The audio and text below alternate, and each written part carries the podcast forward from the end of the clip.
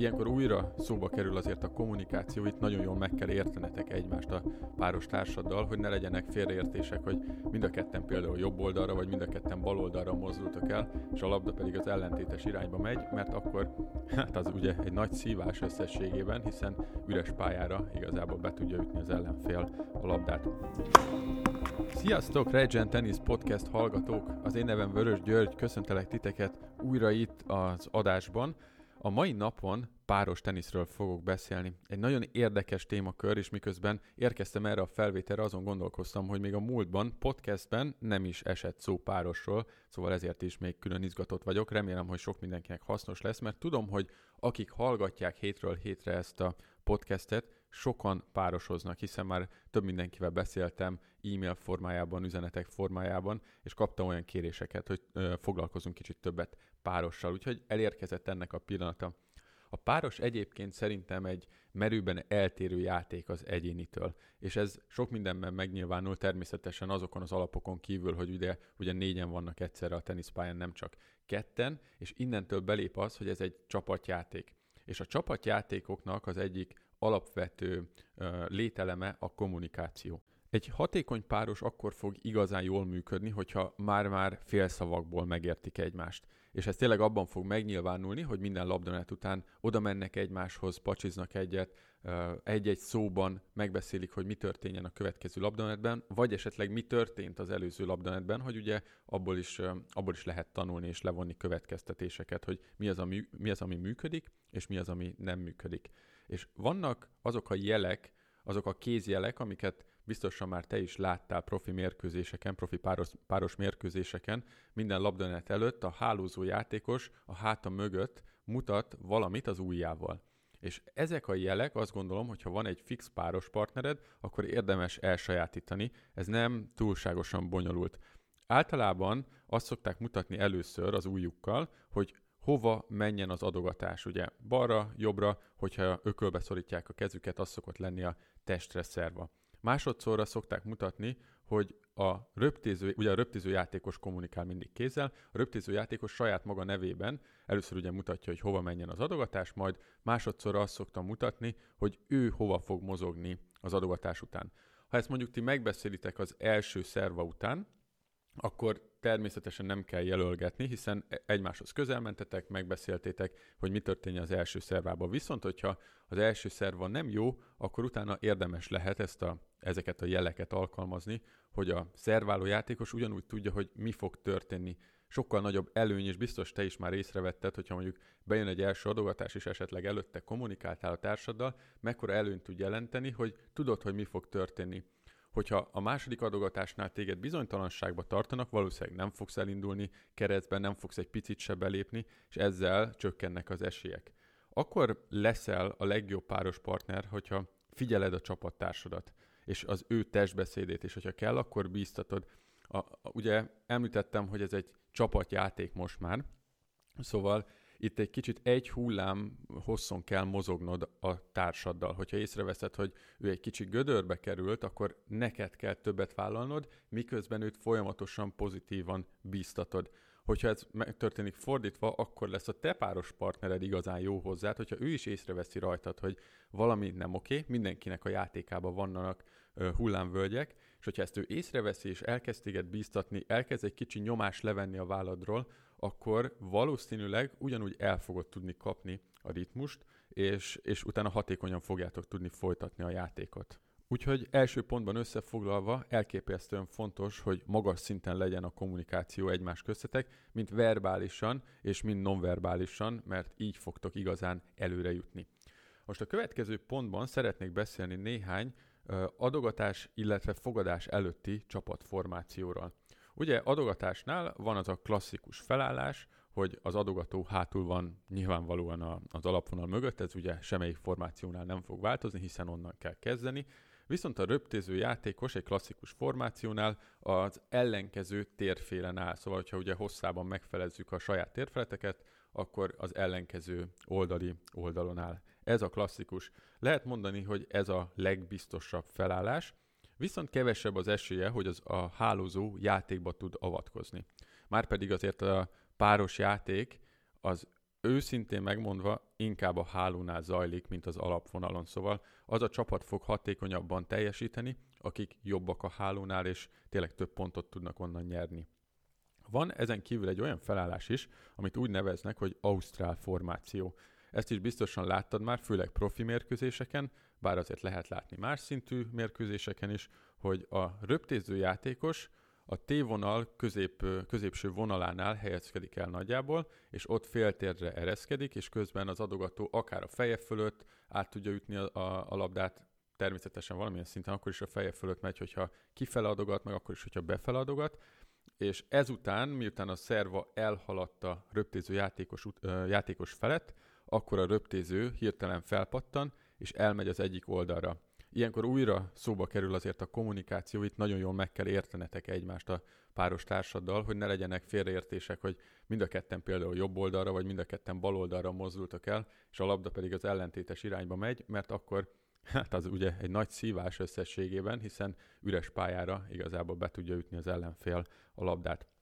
Van ennek még egy nagy előnye, amellett, hogy ugye a hálózó könnyebben játékba tud avatkozni, mégpedig az, hogy bizonytalanságban tartja a fogadó játékos, hiszen ők nem tudják, maximum sejthetik, hogy mi fog történni, de nem tudhatják biztosra, hogy a hálózó melyik irányba fog elindulni, és ezért egy bizonytalanabb helyzetbe kerülnek.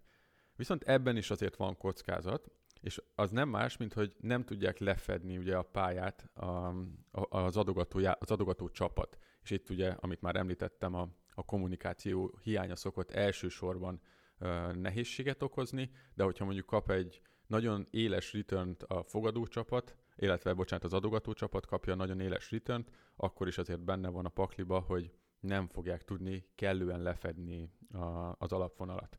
Viszont van még egy, egy elég biztonsági felállás, ez pedig úgy néz ki, hogy mind a két játékos az alapvonalon áll. És ezt nevezném azért egy extra biztonsági taktikának, nem feltétlen gondolom, hogy ez sok esetben kell használni, viszont azért vannak olyan helyzetek, amikor igenis érdemes. És, és itt most beszéljünk úgy, hogy mondjuk mind a kett, ugye most a ti csapatotok az adogató csapat, akkor egy ilyen taktikát ritkán érdemes használni. Ugye az adogatás nagy előnyt jelent, az, a röptéző, hogyha elől van, akkor ő játékba tud avatkozni.